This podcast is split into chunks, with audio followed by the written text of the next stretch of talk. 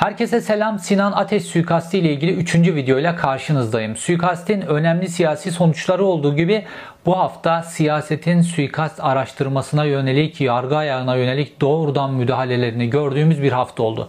Bunun bütün detaylarına gireceğiz. Savcılık ayağında neler oldu, emniyet ayağında neler oldu, suikastin araştırılması ile ilgili, üzerinin kapatılması ile ilgili ne tip müdahaleler oldu ve suikast soruşturmasında ifade veren zanlıların ifadelerinden sızan bilgiler, suikastle ilgili öncesinde yapılan planlamalar, sonrasında yapılan planlamalara ilişkin çok önemli bilgiler bulacağınız bir videoyla karşınızdayım. Ayrıca bu videoda Sinan Ateş suikastinin şemasını çıkaracağız. Bu suikastin azmettiricileri kimler, tetikçileri kimler, bu dizilim nasıl oluştu, medya ayağında kimler vardı bunların hepsini bulacağınız bir şemayla da karşınızda olacağım. Yine bilgi dolu, yine dop dolu bir videoyla karşınızdayım.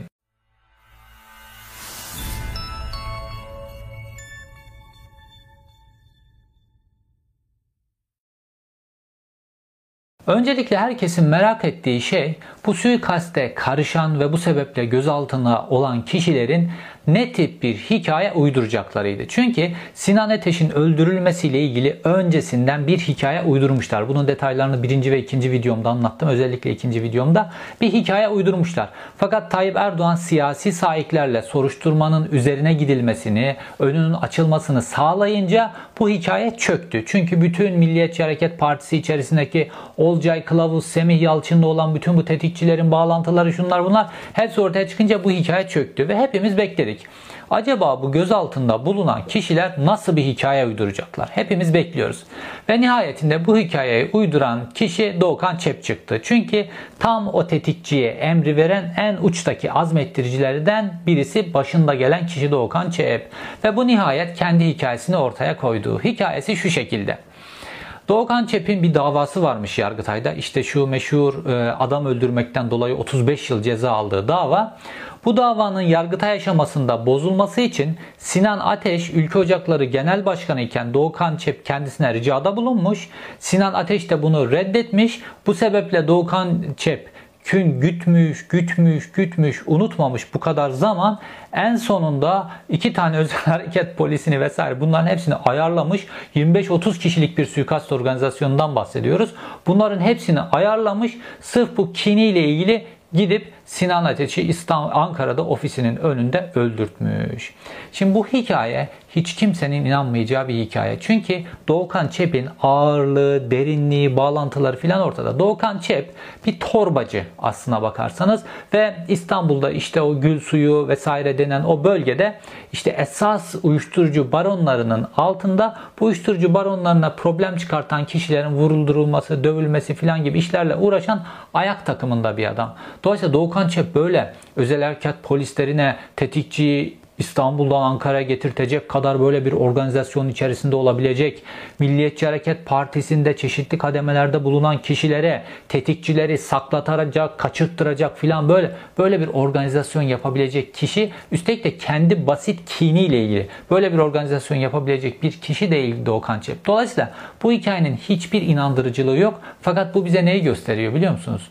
Bu suikasti işleyenler, bu suikasti organize edenlerin ellerinde bir hikaye kalmadı. Şu an ellerindeki tek olay bu suikastin üzerine böyle zorla kör göze parmak vaziyetinde böyle beton döktürmek tamamen MHP'yi Tayyip Erdoğan'ın önünde böyle paspas yaparak ancak bu suikastin üzerine beton dökebilirler ve bu geri zekalıların bile inanmayacağı hikayeye savcılığa iddianame yazdırırlar. Sonra onu ayarlanmış bir mahkemeye getirirler. Sonra mahkemede kabul eder. Doğukan Çep kininden dolayı böyle bir şey organize etmiş. Ondan sonra da Ülke Ocakları Genel Başkanı'nı bu küçük kininden dolayı öldürmüş hikayesine inandırabilirler. İnandıramazlar da bu hikayeyi yargıda Tayyip Erdoğan'ın deyimiyle şey yapabilirler. Bu olayın bir tarafı. Fakat bu hafta aynı zamanda suikastin hemen sonrasında nasıl bir planlama, nasıl bir propaganda planlaması yaptıklarına ilişkinde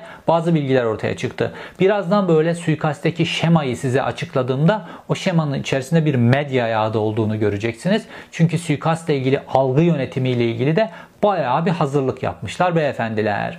Şimdi buradaki propaganda böyle bazı ayak takımından yine sızdı. Normalde bu proba kurdukları suikastten önce kurguladıkları propagandanın ve suikastin öncesinde bir süre devam ettikleri pro propagandanın suikastin hemen sonrasında işe yaramayacağı çok hızlı açığa çıktı. Kafası çalışan kişiler tarafından. Çünkü Tayyip Erdoğan suikastin araştırılmasına yol verdi ve tetikçiler, bazı azmettiriciler falan çok hızlı biçimde yakalandılar ve Olcay Kılavuz'la özellikle bağları medyaya çok hızlı biçimde servis edildi savcılık ayağı tarafından. Bunlar siyasi kararla olan şeyler. Dolayısıyla esas hazırlanan propagandanın kullanımına üst seviyedeki insanlar girmediler. Mesela Ahmet Yiğit Yıldırım Ülke Ocakları Genel Başkanı o girmedi bu topa. Olcay Kılavuz girmedi bu topa. Fakat bu propagandayı hazırlayıp artık ok yaydan çıktığı için ayak takımı böyle bu propagandayı yerlere serdiler. Şimdi bunlardan bir tanesinden örnek vereceğim size ve nasıl bir manevra yaptığı, U dönüşü yaptığına ilişkin bazı görseller göstereceğim size. Abdurrahman Gülseren isimli bir kişi var. Dediğim gibi böyle ayak takımından olması çok önemli. Çünkü bu strateji daha doğrusu bu propaganda söylemi ayak takımından sızdı. Şimdi Abdurrahman Gülseren'e baktığımızda Sinan Ateş'in öncesinden yıpratılması, adım adım suikastin böyle psikolojik zemininin oluşturulması sürecinde birlikte böyle sürü gibi hareket eden ayak takımındaki isimlerden bir tanesi. Bu Abdurrahman Gülseren'i biz nereden biliyoruz? Biliyorsunuz Gelecek Partisi Genel Başkan Yardımcısı Selçuk Özdağ yönelik bir saldırı gerçekleşmişti. Ve bu saldırıda böyle bunlar da biliyorsunuz böyle tek başına gidip bir adama da bir şey yapmazlar bunlar. Böyle 15-20 kişi toplanırlar. Bir kişiye karşı böyle saldırırlar. İşte bu Abdurrahman Gülseren de onlardan. Selçuk Özdağ'a yönelik saldırı gerçekleştirmişti. Bu böyle bir de bıyıklarını böyle İttihat Terakki dönemindeki bıyıklardan filan yapar. Böyle İttihatçı Terakki. Bu tip böyle bir tipler var. Böyle sorsan İttihatçılığın ne olduğu hakkında bir fikirleri de yok. İttihat Terakki ile ilgili filan iki tane kitap okumuşlukları yoktur. Böyle Facebook bunlar. Facebook'ta bir şeyler görüyorlar. Ondan sonra öyle takılıyorlar filan. Böyle bir tip. Ve buna da işte görev vermişler. İşte Dil Tarih Coğrafya Fakültesinde işte böyle solcu öğrencilere saldırma. Bilmem işte Selçuk Özdağ saldırma filan gibi ayak işlerinde kullanılmış. Sonra çöp tenekesine atılmış kişilerden bir tanesi. Şimdi bu Sinan Ateş ile ilgili bu propagandaya işte ateş taşıyanlardan bir tanesi Sinan Ateş'i hain ilan ediyorlar. Bunlar sürekli Twitter'da işte öyle hain, böyle hain, ihanet ateşi böyle Sinan Ateş'in soy ismini kullanarak filan böyle propaganda yapıp bir zemin oluşturuyorlar. Sonrasında tabii Sinan Ateş öldürülünce, Sinan Ateş öldürüldükten sonra bu propaganda çerçevesinde ilerledikleri için hemen ilk tepkileri daha suikast sabah saat, öğlen saatlerinde oluyor. Hemen 1-2 saat sonra suikastten sonra attıkları tweetlere baktığımızda insanlar Sinan Ateş ile ilgili hemen paylaşımlar yapınca bunlar da karşı paylaşım olarak adamı kripto FETÖ'cü ilan ediyorlar bir anda Sinan Ateş'i.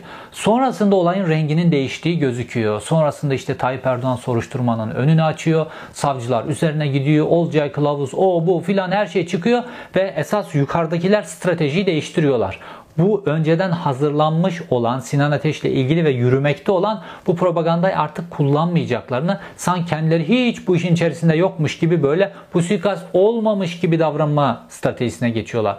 Çünkü böyle baktığınızda böyle çok kritik anlarda böyle Milliyetçi Hareket Partisi'nin e, liderlik kısmından Devlet Bahçeli'den bir söylem aşağıya doğru dikte ettirilmeyince normalde partide hiç kimse yorum yapmaz. Herkes bekler hiçbir yorum yapmaz. Ki bak Ülke Ocakları Genel Başkanı öldürülmüş, suikastla öldürülmüş. Hiç kimse bir şey demiyor sosyal medyada. Çünkü olay büyük olunca herkes Devlet Bahçeli'yi bekliyor. Devlet Bahçeli ne diyecek? Fakat bunlar ayak takımı kendilerine önceden verilmiş zaten bu strateji. Aylardır Sinan Ateş'e sövüyorlar. Aylardır sövüyorlar ve nihayetinde öldürülünce de sövmeye devam edeceğiz diye düşünüyorlar. Ve bu kendilerine verilen strateji çerçevesinde işte böyle bu tip kriptoydu, oydu, buydu, haindi devam ediyorlar. Sonra bakıyorlar ki aa hiçbir ses yok Milliyetçi Hareket Partisi Genel Merkezi'nden. Hemen Tornistan'a geçiyorlar. Bu seferki Tornistan ne? Artık satıldıkları kendilerinin de böyle o ayazda bırakıldıkları ortaya çıkartılınca bu sefer Sinan Ateş'le ilgili güzel paylaşımlar yapan bazı ülkücüler var Türkiye'nin çeşitli yerlerinde Anadolu'da.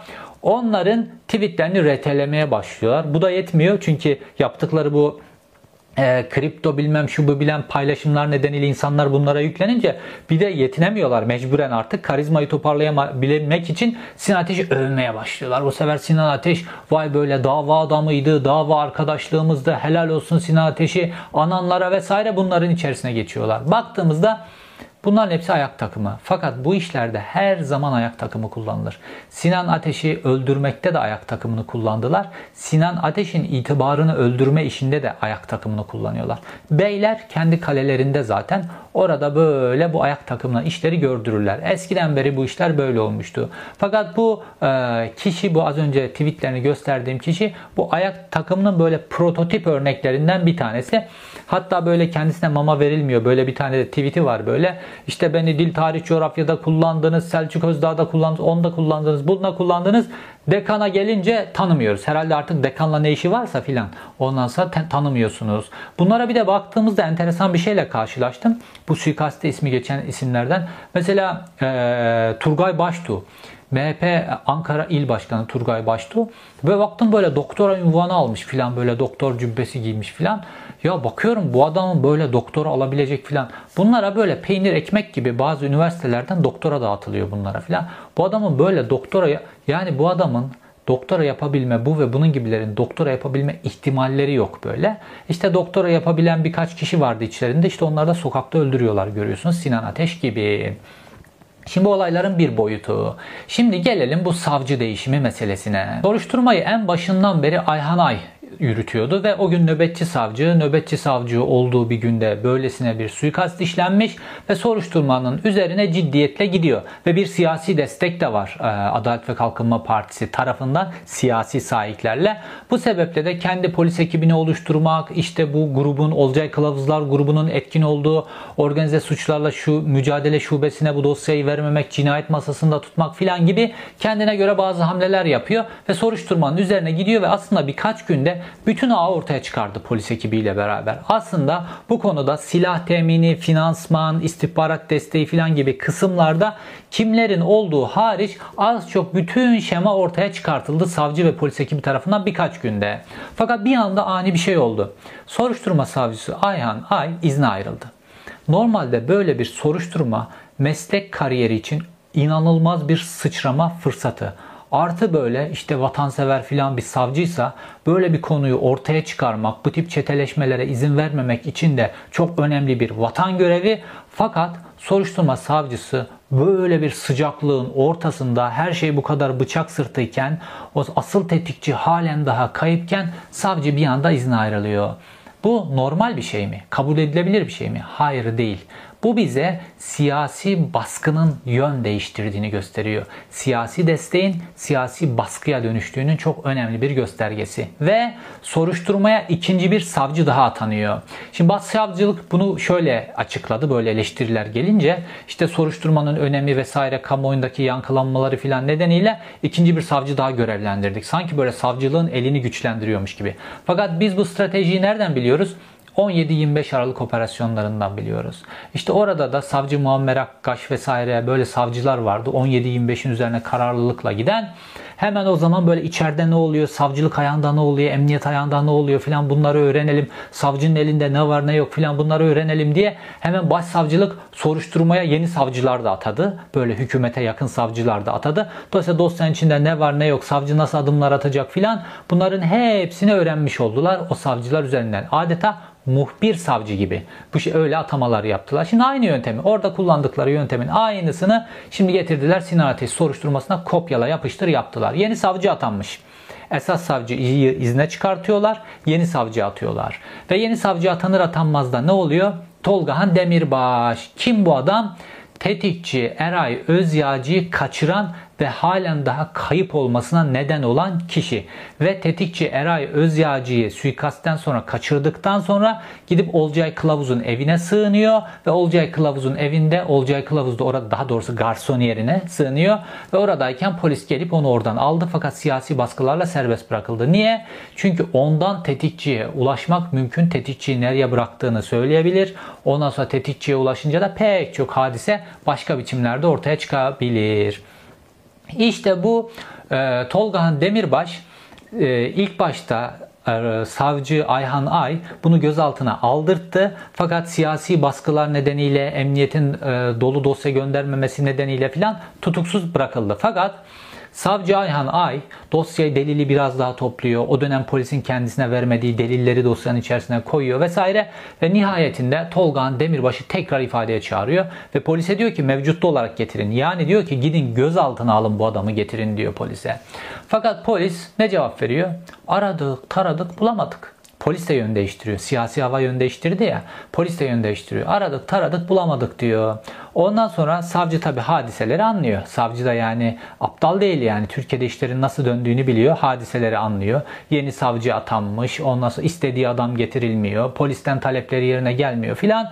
Savcı herhalde baskıdan bunaldı ki ya da savcının kulağına ya biz ne ayrılsan savcı bey filan çok yoruldum bu süreçte filan gibi laflar geldiyse savcı da mesajı anlamış.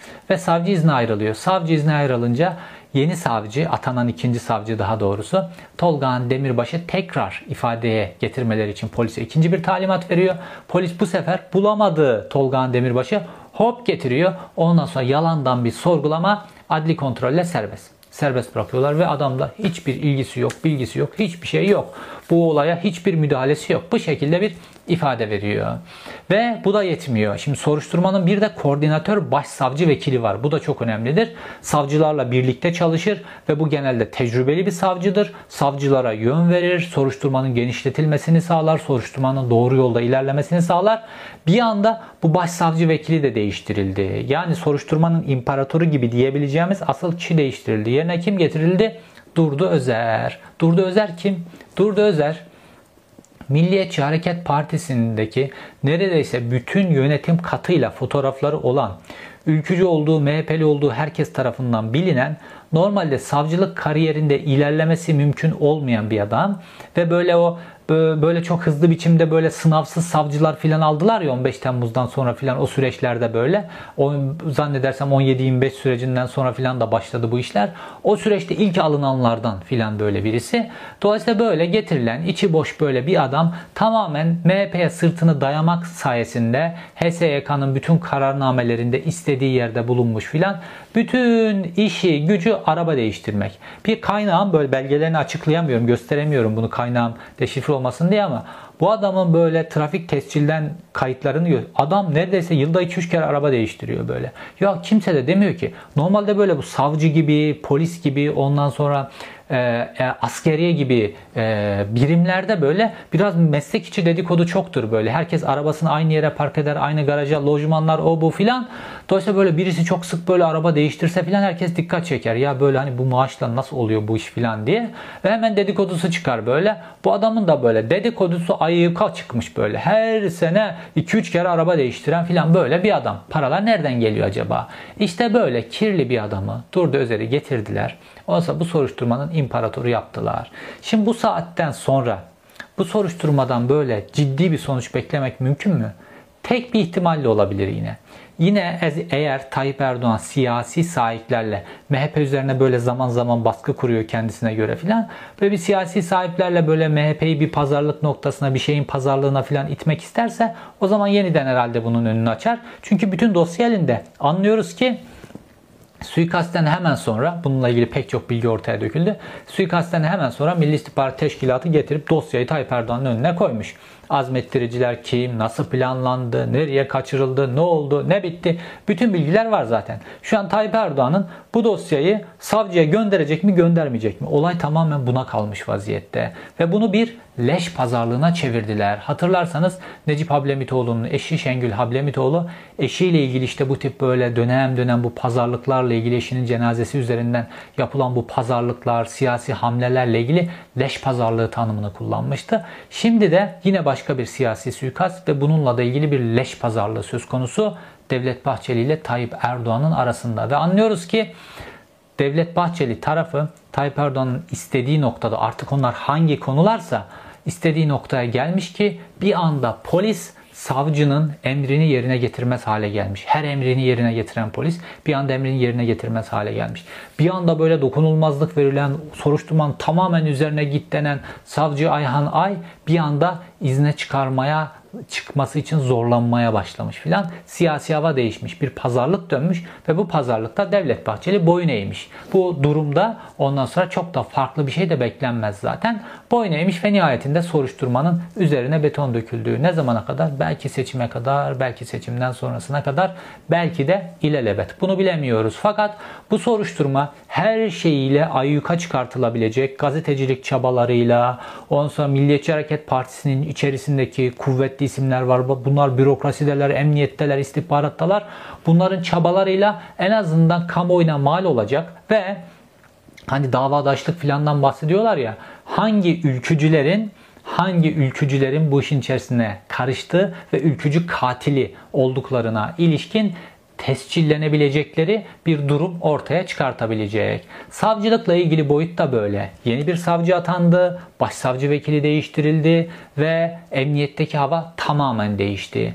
Dolayısıyla şu an mevcut delillere göre bile yeterince güçlü biçimde ortaya çıkartılabilecek ve mahkumiyetler dağıtılabilecek ve Olcay Kılavuzlara, Edip Semih Yalçınlara gidebilecek bir dosya var. Mevcut durumda bile Ayhan Savcı böyle bir dosya oluşturdu. Fakat iddianamenin nasıl çıkacağını bilmiyoruz. Çok güçlü bir iddianame çıkabilir normalde. Fakat iddianamenin Doğukan Çepin anlattığı ondan sonra Yargıtay'dan dolayı böyle kin güttüm bu adamı öldürdü şekline de bürünebilir. Bunların hepsini ilerleyen süreçte göreceğiz. Fakat şimdi size bir örnek vereceğim. Bir örnek kişi üzerinden gideceğiz. Bu örnek kişi aynı zamanda bu Milliyetçi Hareket Partisi'nin özellikle ülke ocakları ekseninde Sinan Ateş ve onun karşısındaki grubun nasıl iki farklı noktaya savrulduklarını göstermesi açısından son derece önemli bir dosya. Çünkü olay tamamen yine bir böyle mafyatik bir kişi ve onun uyuşturucu ile olan ilişkileri ekseninde dönüyor. Ali Uçak isimli Milliyetçi Hareket Partisi Merkez Yönetim Kurulu üyesi bir isim var. Milliyetçi Hareket Partisi'nde önemli pozisyona getirilmiş bir isim. Bu eskiden e, Manisa Alaşehir Belediye Başkanıydı MHP'den. Şimdi Ali Uçak'ın profiline baktığımızda böyle sürekli olarak böyle derin pislik tiplerle fotoğrafları var. Mesela bunlardan bir tanesi işte şu an böyle en böyle karanlık, yolsuzluk filan bunların içerisine bulaşmış Sezgin Baran Korkmaz. Böyle baktığımızda ya Sezgin Baran Korkmaz işte Digorlu, Kürt filan bu adamın Ali Uçak'la filan ne işi olabilir? Ali Uçak Sezgin Baran Korkmaz'ı oğlunun sünnet düğünde kirve yapmış böyle. Bu derece ilişkileri enteresan. Baktığımızda böyle Ali Uçak böyle o Mehmet Ağarlarla böyle fotoğrafları var. Korkut Ekenlerle fotoğrafları var filan. Böyle sürekli karanlık tiplerle böyle ve suça bulaşmış tiplerle fotoğrafları var böyle. Ve kendisine böyle derin bir çevre edinmiş bir kişi. Bu adamın aynı zamanda da sebze, meyve, ithalat ve ihracatı ile ilgili bir firması var. İhracatla ilgili özellikle. Ve işte böyle bazı Balkan ülkelerine, Rusya'ya filan, Arap ülkelerine filan sebze meyve ihraç ediyor. Şimdi baktığımızda böyle bir tane hatırlarsınız çok büyük bir baron vardı ve Antalya'da öldürülmüştü. O da sebze meyve ithalatçısıydı. Azerbaycan bölgesi filan o dönem o bölgenin en büyük uyuşturucu baronuydu. Şu an ismini hatırlayamadım. Şimdi bu sebze meyve ithalatçıları böyle bu uyuşturucuyu sevk konusunda böyle çok gözde kişilerdir böyle. İşte o sebze meyve sürekli olarak böyle tırların gidip geldiği bir sektördür vesaire. Sürekli olarak çeşitli sebze meyve kokuları filan bunların köpeklerin burnunu yalıtması filan böyle bir sektör. Ve bu adamın kamyonlarında sürekli uyuşturucu yakalanır. Ve bu adamın kamyonlarında uyuşturucu, bu adamın firmasının kamyonlarında uyuşturucu yakalanınca da şöyle bir açıklama yapar. Benim bu kamyonla hiçbir bilgim yok. Bu kamyon benim e, afişimi, benim e, flamamı, şirketimin tabelasını asmış. Benim hiçbir ilgim yok. Fakat normalde nedir hadise? Hadise şudur. Kendisi zaten taşeron kamyonlar kullanıyor bu işte filan. Öyle kamyonlardan bir tanesi. Evet kamyon başkasına ait ama üstündeki mal senin. Bu şekilde böyle sürekli böyle laf kalabalığıyla filan bu işi geçiştirir ve bir dokunulmazlığı var günümüzde. Neden? Çünkü günümüzde uyuşturucu piyasasını Türkiye'de yöneten asıl baron Mehmet Ağar pozisyonuna, Mehmet Ağar o pozisyona gelmiş durumdadır. Ve bu da Mehmet Ağar'ın altındaki Manisa Mersin bölgesini kontrol eden kişidir. Şimdi bu Mersin Manisa hattı son derece önemli baktığımızda. Şimdi bu Ali Uçak, Sezgin Baran Korkmazların, Mehmet Ağarların, Korkut Ekenler'in dostu Ali Uçak baktığımızda böyle bir olay özellikle Sinan Ateş'le karşı karşıya gelmesi açısından çok önemli. Sinan Ateş böyle bazı faaliyetler yaptırıyor böyle ülke ocaklarına. İşte uyuşturucuyla mücadele filan onunla ilgili pankartlar hazırlattırıyor filan böyle her yerlere astırıyor filan şehrin çeşitli bölgelerine, ocaklara filan böyleler astırıyor. Özellikle milliyetçi gençlerin böyle yoğun oldukları bölgelere. Ve işte bu çerçevede Manisa Alaşehir'de de yani bu Ali Uçağ'ın esas şirketinin bulunduğu bölgede de ülke ocakları aynı pankartlardan uyuşturucuyla mücadele ile ilgili pankartlardan asıyorlar sağa sola. Ali Uçak ne diyor biliyor musunuz? Bu pankartları kaldırın diyor.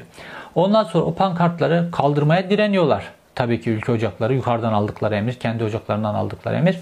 Ne yapıyor biliyor musunuz? Allem ediyor, kallem ediyor. Bütün oradaki yönetimi uygun bir zamanda darmadağın ediyor. Adam kendisi bu işin içerisinde olduğu için herhalde bu işle ilgili pankart açılma sen bu işle niye pankart asılmasından rahatsızsın? Uyuşturucuyla mücadeleyle ilgili pankart asılmasından neden rahatsızsın? Neden bu pankartı asan böyle ülkücülerle uğraşıyorsun? Hadise başka. Çünkü hadise Manisa, Mersin, sebze meyve ithalatı ve Mersin limanı ekseninde geçiyor.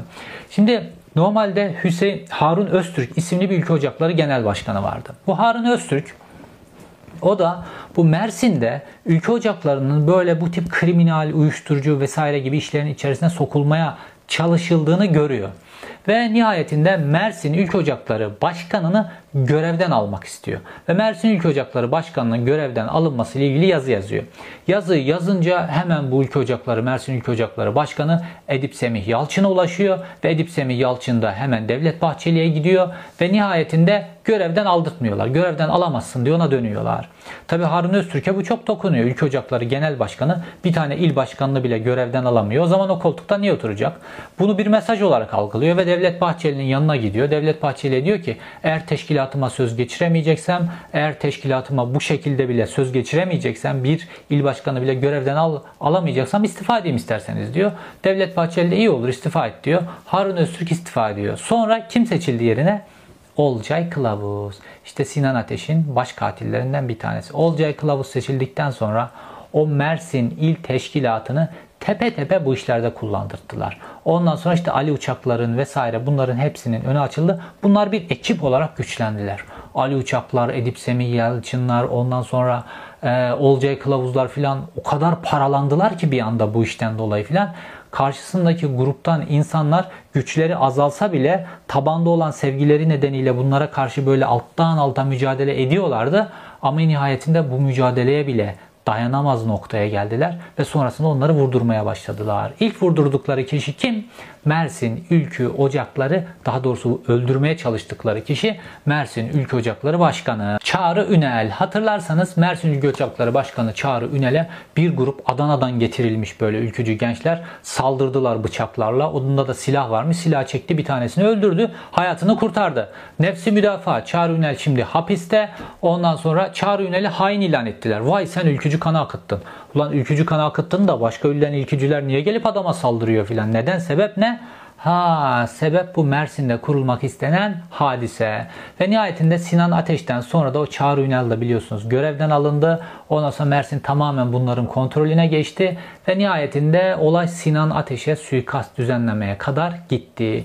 Para o kadar büyük ki bu paranın karşısında böyle problem çıkartacak adamların varlıklarına, yaşamalarına dahi tahammül edemiyorlar. Olay bu noktaya, bu derece büyük noktaya geldi. Çünkü çok büyük montanlı paralardan bahsediyoruz.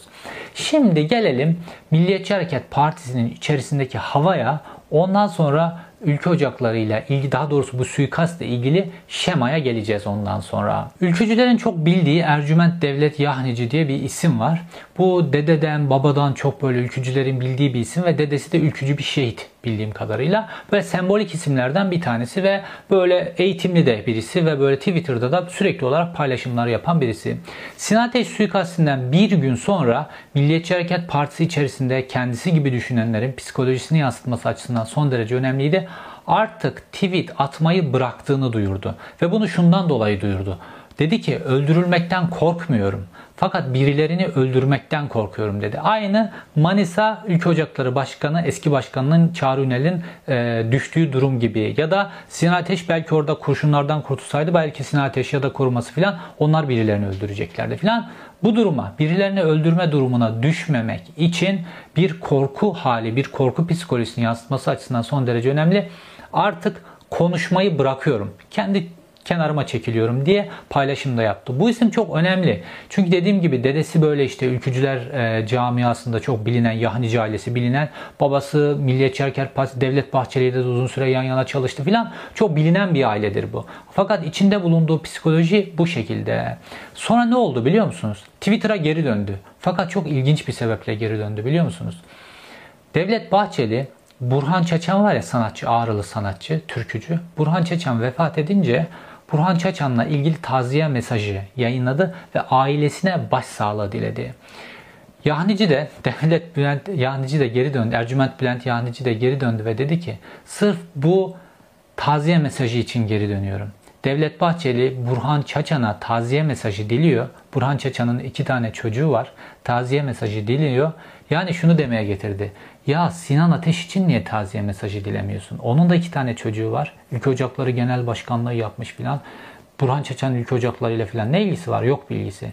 Yok. İşte buna artık dayanamadı.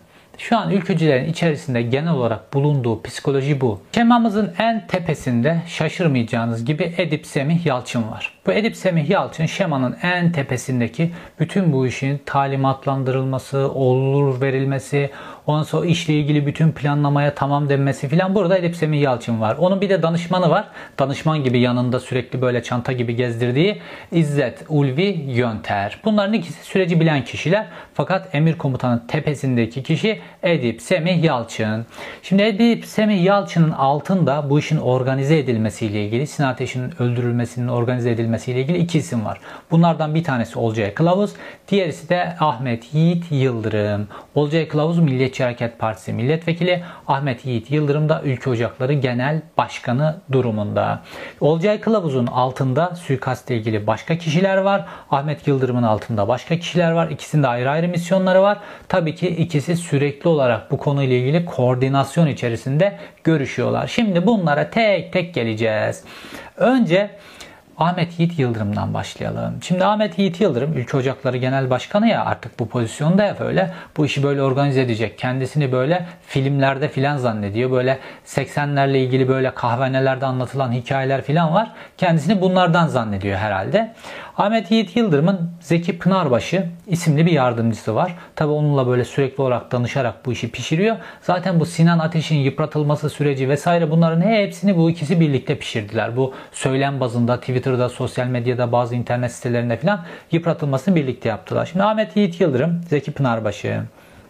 Şimdi suikastle ilgili bir medya planlaması var. Önce bu kısma gelmemiz lazım. Şimdi medya planlamasında Orhun Haber isimli bir web sitesi var. Burada e, Kadir Ejder isimli bir kişinin kontrolünde burası Orhun Haber. Burada Sinan Ateş ile ilgili sürekli ihanet ateşi, başlıklı böyle yazı çıkar.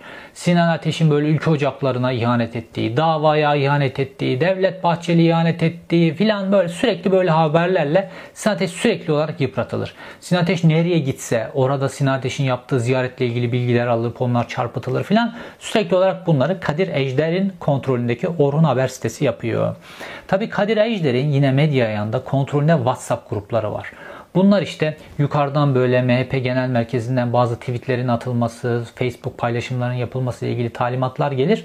Bu talimatların iletilmesi için kurulmuştur normalde. Fakat bunlar bu tip propagandalar yapmak, bazı kişileri hedef yapmak için de bu WhatsApp gruplarını kullanıyorlar. İşte buna bağlı blok zincirler var böyle. Blok zincirler oluşturuyorlar filan böyle sürekli haberlerin yayılması ile ilgili filan. Bu işlerin hepsini de bu kişi, Kadir denen kişi takip ediyor. Medya ayağının iki çıpası.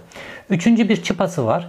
Burada da Oda TV var ve Oda TV çok kritik bir zamanda devreye sokuldu. O da Sinan Ateş'in öldürülmesinden hemen önce Sinan Ateş'in İyi Parti'ye geçeceğine ilişkin bir haberin servis edilmesiyle ilgili.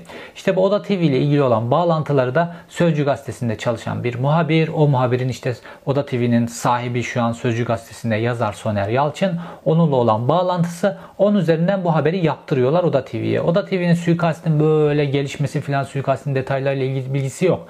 Fakat bence yani fakat Oda TV kullanıyorlar bu şekilde. Ee, çünkü böyle merkezde sayınabilecek böyle bir medya, böyle kendi ülkücü hareketin dışında görünen bir medya. Orada bile Sinan Ateş'le ilgili böyle bir haber çıkınca Orhun Haber'i içeride pek çok kişi falan biliyor ama Oda TV ayrı. Oda TV'de kullandılar bu işte. Medya ayağında bunlar var. Şimdi bu medya ayağı Ahmet Yiğit Yıldırım'a bağlı olarak çalışıyor. Ülke Ocakları Genel Başkanı. Sonrasında suikastin işlenmesiyle ilgili hiyerarşiye geliyoruz şimdi. Ahmet Yiğit Yıldırım'ın altındaki. Bunun tepesinde Serdar Öktem var. Bu Serdar Öktem avukat. Bu ikinci videoda da onun detaylarına girdim. Bu Serdar Öktem isimli avukat sürekli olarak uyuşturucudan, cinayetten, çeteden, çökmeden, bu tip işlerden yargılanan isimlerin avukatı. Nerede bir pislik var onun avukatı Serdar Öktem. Çünkü bu tip avukatlar mafya dünyasında ilişkilerin yürütülmesi için de kritik önemde. Mafya liderleri artık bir haberi bir suçlu bir kişiye iletecekleri zaman avukatı kullanıyorlar. Çünkü avukat kimliğiyle sanki o adamla bir şey konuşuyormuş, hukuki bir şey konuşuyormuş gibi gidiyor görüşüyor avukat kimliğiyle. Onu kullanıyorlar. Hatırlarsanız Danıştay saldırısında da Danıştay'ı avukata bastırttılar. Ondan sonra Alparslan Aslan. Şimdi Serdar Öktem böyle kriminal bir avukat. Bu Serdar Öktem'e bize tetikçi bul diyor. Ahmet Yiğit Yıldırım ve Serdar Öktem tetikçi bulmakla ilgili ne, kime gidiyor? Erdem Karadeniz'e gidiyor. Bu ikinci videoda bu Erdem Karadeniz ve onun otelini, Beykoz'daki otelini çok iyi anlattım. Bu otele emniyet müdürleri geliyor, bu otele savcılar geliyor, bedava yiyorlar, içiyorlar. Dolayısıyla bu otelde hiçbir biçimde jandarma, emniyet hiçbir zaman arama yapmıyor bu otelde ve Erdem Karadeniz kendisi de aranıyor. Kendisi de cinayetten aranan bir şahıs. Kendisi yakalanmadığı gibi otelinde kalan hiç kimse de yakalanmıyor ve bu Doğukan Çep de 35 yıllık bir cinayetten dolayı aranmasına rağmen Erdem Karadeniz'in bu Village Park Resort Beykoz otelinde yiyor, içiyor, villalarda keyfine bakıyor. Ne için? Zamanı geldiğinde kullanmak için. İşte bu tip işlerde kullanmak için. Böyle yüksek mevkili adamların pis işlerini, adam öldürme, kaldırma filan işlerini kullanmak için. Erdem Karadeniz böyle bir adam. Ve Erdem Serdar Öktem, avukat Serdar Öktem gelip Erdem Karadeniz'e söylüyor. İşte bizim böyle bir adama ihtiyacımız var. Ve Erdem Karadeniz'de elindeki en iyi katili kendisine göre Doğukan Çep'i öneriyor. Doğukan Çep geliyor. Doğukan Çep işte bu işin silahıdır, odur budur filan bu işin ayarlanması ayağında da var tabii ki de. Ve Eray Özyağcı ve Vedat Balkaya. Bunlar Doğukan Çep'in ekibinden isimler. Doğukan Çep'le Eray Özyağcı daha önce de mekan basmışlar, daha önce de birlikte adam öldürmüşler ve böyle adamlar birlikte sürekli suçlara bulaşan ve para alan bunun karşında. Çünkü ikisinin de cezaları var, aranıyorlar zaten. Ondan zaten battı balık yan gider. 30-35 yıl yatacaklar içeride. Hiç olmazsa yakalanırsak paramız olur, paralı yatarız. Yakalanmazsak da, da zaten bu otelde keyfimiz yerinde. Yer içer adam öldürür, keyfimize bakarız. Böyle kafada insanlar sürekli uyuşturucunun etkisinde tipler. Şimdi bu da Okan Çep, Eray Özyağcı, Vedat Balkaya. Bunlar ayarlanıyor. Vedat Balkaya kim? Sinan Ateş'in öldürülmesinde kullanılan motosikleti süren kişi. Tetikçi Eray Özyağcı'yı Sinan Ateş'in oraya kadar götürten, Sinan Ateş'i öldürdükten sonra da motosikletiyle alıp kaçırılan kişi. Niye motosiklet kullanılıyor bu işte? Çünkü kask takabiliyorsun. Otomobil kullansan kask takamıyorsun. Her yer kamera, yüzün kameralara yansıyor. Fakat motosiklet olunca kask takıyorsun. Ellerin eldiven, üstün siyah kıyafet filan. Hiçbir şeyin kimliğin gözükmüyor. Bu yüzden motosiklet şu an çok popüler Türkiye'deki son zamanlardaki suçlarda. Şimdi suikastin tetikçi ayağındaki hiyerarşi bu şekilde. Ahmet Yiğit Yıldırım, Serdar Öktem, Erdem Karadeniz, Doğukan Çep, Eray Özyağcı, Vedat Balkaya. Şimdi bir de bunlara finansmanın gönderilmesi lazım. Finansmanda da iki isim ön plana çıkıyor. Ufuk Köktürk ve Ömer Şanlı. Bunlar da Ahmet Yiğit Yıldırım'a bağlı olarak hareket eden fakat bu ikisi aynı zamanda Olcay Kılavuz'un da adamı olan kişiler. Bunlar da Ufuk Köktürk zaten eşinin hesabı üzerinden bunlara e, para gönderiyor zaten Doğukan Çepe filan bu tetikçi kısmına para gönderiyor. Bu tespit edildi. İşte bu Ömer Şanlı da şu an Ahmet Yiğit Yıldırım'ın e, yardımcısı e, durumunda. Ufuk Köktürk zaten Ahmet Yiğit Yıldırım İstanbul Ülke Ocakları Başkanı iken onun İstanbul Ülke Ocakları Başkan Yardımcısı pozisyonunda bir adamdı. İşte Ahmet Yiğit Yıldırım'la ilgili kısım böyle. Şimdi gelelim Olcay Kılavuz'a düşen, koordineli çalışıyorlar dedim ya. Olcay Kılavuz'a düşen işler var suikastla ilgili. Onun kısmına gelelim. Şimdi Dol, Tolgahan Demirbaş. Bu önemli bir isim. Çünkü bu adam esas tetikçilerin kaçırılıp normalde motosikleti kullanan Vedat Balkaya da polise teslim edilmeyecekti. Yani polise kaptırılmayacaktı. O da hiç kimse kaptırılmayacaktı aslında. Bunu da yapacak kişi Tolgan Demirbaş. Nasıl yapacak? Milliyetçi Hareket Partisi'ne tahsis edilmiş çakarlı bir araçla. Milliyetçi Hareket Partisi'ne tahsis edilmiş çakarlı emniyet aracıyla ülkücü katillerini kaçırıyor. Olaya bak. Ve e, Tolga Demirbaş'a düşen rol suikastin işlenmesinden önceki keşiflerle ilgili bazı görevler var. Suikastin işlenmesinden sonra da bu çakarlı araçla tetikçilerin kaçırılması. Fakat olay kontrolden çıkınca motosikletli bir tarafa ondan sonra tetikçi bir tarafa ayrılmak durumunda kalıyorlar ve e, ayrılmak durumunda kaldıkları andan itibaren de olayın rengi değişiyor. Şimdi şöyle de bir dedikodu var.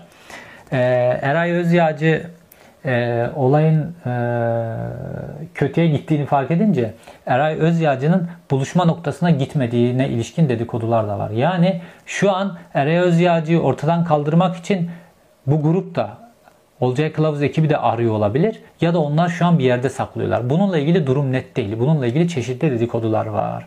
Şimdi Tolgan Demirbaşı'nın Olcay Kılavuz'a bağlı olan Tolgan Demirbaşı'nın görevi bu. Tetikçileri kaçırıp buharlaştırmak. Şimdi bir de yardım yataklık kısmı var. Bu işteki görevlilerin hepsi Olcay Kılavuz'un ayarladığı kişiler. Bunlar kim? En başta özel harekatçılar geliyor.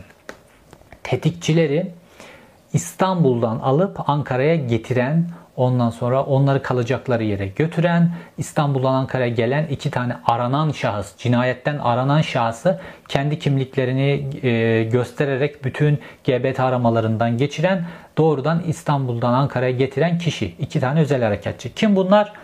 Muratcan Çolak, Aşkın Mert Gelenbay. Bu iki özel harekatçı da Oğuzhan Kılavuz'un altındaki iki kişi. Onun ayarladığı iki kişi. Ayrıca atış talimi mekanının sahibi. Bunun Ayhan Bora Kaplan olduğuna ilişkin dedikodular var ve Ayhan Bora Kaplan'da da zaten olacak kılavuz vesaire bu ekiple ilişkileri var. İkincisi konaklama. Hakan Saraç. İki tetikçinin Ankara'ya geldikten sonra gece konakladıkları evin sahibi. Hakan Saraç. Bu konaklama işi de yine olacak kılavuz zinciri üzerinden halledilen bir durum. Şimdi şema bu şekilde. O Edip Semih Yalç, Edip Semih e, Yalçın, Olcay Kılavuz, Ahmet Yiğit Yıldırım ve altındaki kişiler. Bu şekilde şemayı ortaya çıkardık. Fakat bu şemada halen daha yerini bulmayan isimler var ve bu şemaya girme potansiyeli olan isimler var. Şimdi birincisi finansmanın nasıl halledildiği ile ilişkin savcılığın bir araştırması yapılması, araştırma yapılması lazım. Ufuk Köktürk'e bu işte parayı kim verdi? Sadece bu para değil. Bunlar çok yüksek bir paraya bu işi işlemişler. Ülke Ocakları Genel Başkanı'nı böyle 15, 20, 50 bin dolara falan öldürmezsin yani. Baya yüksek bir paraya Ülke Ocakları Genel Başkanı'nın kalemini kırma talimatını alırsın. Dolayısıyla büyük bir finansman. Bu finansman nasıl sağlandı? Kimler söz verdi? Nasıl sağlanacaktı? O finansman ayağı. Bir bunu derinleştirmesi lazım savcının. İkincisi istihbarat ayağı. Şimdi bu tetikçiler Sinan Ateş'in ne evini bilirler, ne ofisini bilirler, ne de Sinan Ateş'in rutinlerini bilirler. Bu tetikçilere biri Sinan Ateş'in ofisini göstermiş, zamanları vermiş, bilgileri vermiş vesaire. Buradan Sinan Ateş'in sinyal takibine de alındığını görüyoruz. Biz anlıyoruz daha doğrusu. Dolayısıyla emniyetin içerisinde bu tip istihbarat desteği veren kişiler de savcılık tarafından araştırılıp ortaya çıkartılması lazım. Finans, istihbarat. Bu hikaye hala açıkta, şemada, boşlukta duruyor. Üçüncüsü silah temini. Silahın temini, kimlerin silah temin ettiği, parayı kimin verdiği, nereden temin edildiği, bu silahın menşei vesaire. Bunun gibi bütün bilgilerin ortaya çıkartılması lazım. Bu da önemli bir ayak. Dördüncüsü emniyetteki diğer bağlantılar. Olay işlendikten sonra, olay işlenmeden önce bilgi desteği, olay işlendikten sonra olayın kapatılması ile ilgili hamleler, ondan sonra olcay kılavuzların nüfuz edebildikleri olaydan sonraki ve olayın delillerinin karaltılması, boş dosyaların savcıya gönderilmesi ile ilgili hareket eden bütün polisler ve halen hareket etmekte olan polisler filan bunların hepsinin de bu şemaya oturtulması lazım. Ve tetikçi Eray Özyağcı'yı halen daha saklamakta olan kişiler.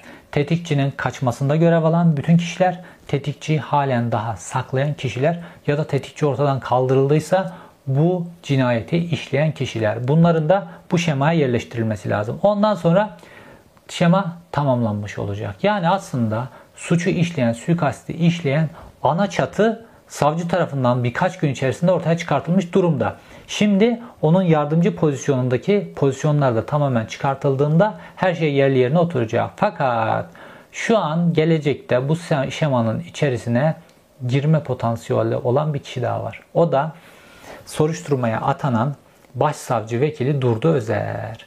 Şimdi bu adamın böyle lüks yaşamı vesaire bu e, sebeplerle bu tip işlere meyilli olduğu, soruşturma, kapatma, yargıda işleri halletme işlerine meyilli olduğunu biliyoruz. Zaten Milliyetçi Hareket Partisi'nde şu an Olcay Kılavuzlar vesaire o ekibe yakın isimler falan onlarla bütün fotoğrafları da ortaya çıktı. Savcıdan çok bir siyasi parti üyesi gibi davranmış beyefendi. Bunlar da ortada. Dolayısıyla bu Durdu Özer bundan sonraki bütün adımlarıyla bu suikast soruşturmasındaki bütün bu suç şemasının elemanlarından, önemli isimlerinden biri pozisyonuna kendisini sokma potansiyeline sahip. İleride bu şemanın içerisine kendisi de girebilir. Özetle Sinan Ateş suikastı ile ilgili bu hafta içerisinde yaşanan gelişmeler, ortaya çıkan bilgiler, suikastin netleşen şeması ve Milliyetçi Hareket Partisi içerisindeki hava bu şekilde. Bu suikastla ilgili araştırmalara devam edeceğim. Her yeni gelişme, bununla ilgili her detay çünkü bu çok önemli bir kapıyı araladı Türkiye'de. Eğer bu kapı kapatılmazsa Türkiye'de siyasi suikastler dönemine çok hızlı biçimde ilerleyecek bir siyasi suikastler dönemine girebiliriz. Bu sebeple son derece önemli aynı zamanda. İzlediğiniz için teşekkür ederim. Bir sonraki videoda görüşmek üzere.